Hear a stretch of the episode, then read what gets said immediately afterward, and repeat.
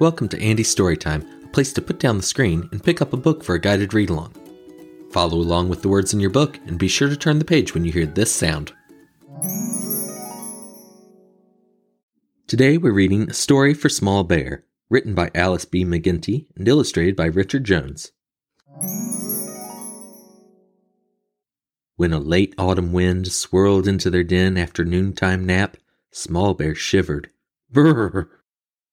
I smell frost in the air, Mamma said. Tonight we'll start our winter slumber. Small Bear snuggled close. Will you tell me stories before we sleep? she asked. I'd love that, Mamma said, but there's work to finish first. If you help, no dilly, no dally, then we'll have time for stories. Small Bear got right to work. With the sun shining high, she helped Mama gather sprigs of spruce to make a soft, warm nest. As Small Bear raked the forest floor, she came upon her favorite spot, the cozy hole in the spruce tree. She rubbed her nose in the sweet smelling wood. Mmm, she scratched her back. Ah she could dilly and dally here forever.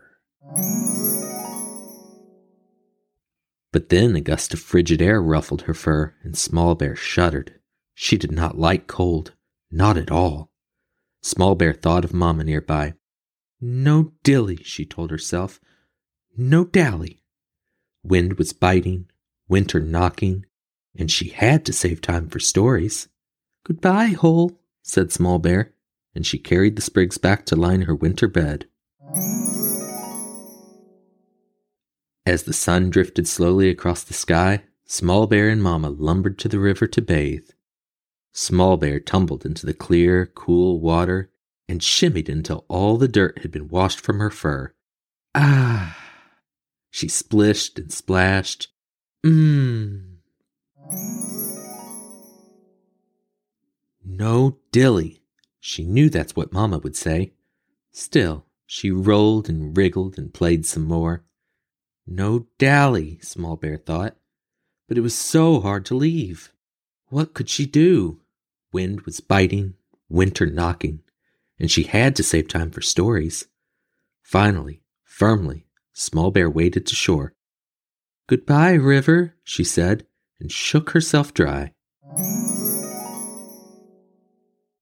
Mamma! Small Bear called. Where are you, Mamma? At last, Small Bear saw her and ran to meet her by the berry grove. Late day sunshine warmed them as they munched on berries, juicy and red.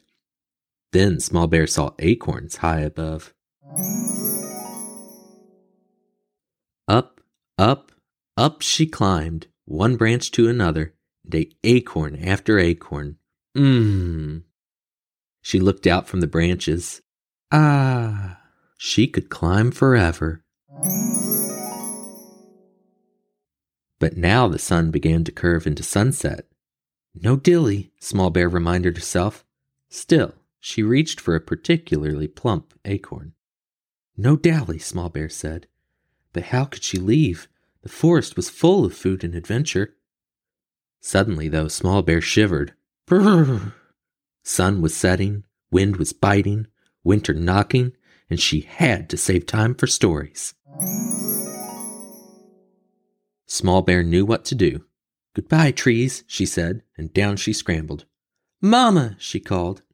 She scampered between bushes, scurried over rocks. Mamma, Mamma! Finally, Small Bear saw her, lumbering near the mulberry trees. Here I am, Mamma, she said and together they started down the path toward home. Back in their den, warm and clean and fed, Small Bear and her mamma nestled down into their spruce bound nest. Did I save enough time for stories? Small Bear asked. You did, Mamma answered and pulled her close. In a deep, rumbling voice, Mamma began, once there lived a small bear who loved to play. Her mamma watched as she scratched in her cozy hole. No dilly. splashed in her clear, cool stream, no dally, and adventured in the tall, tall trees.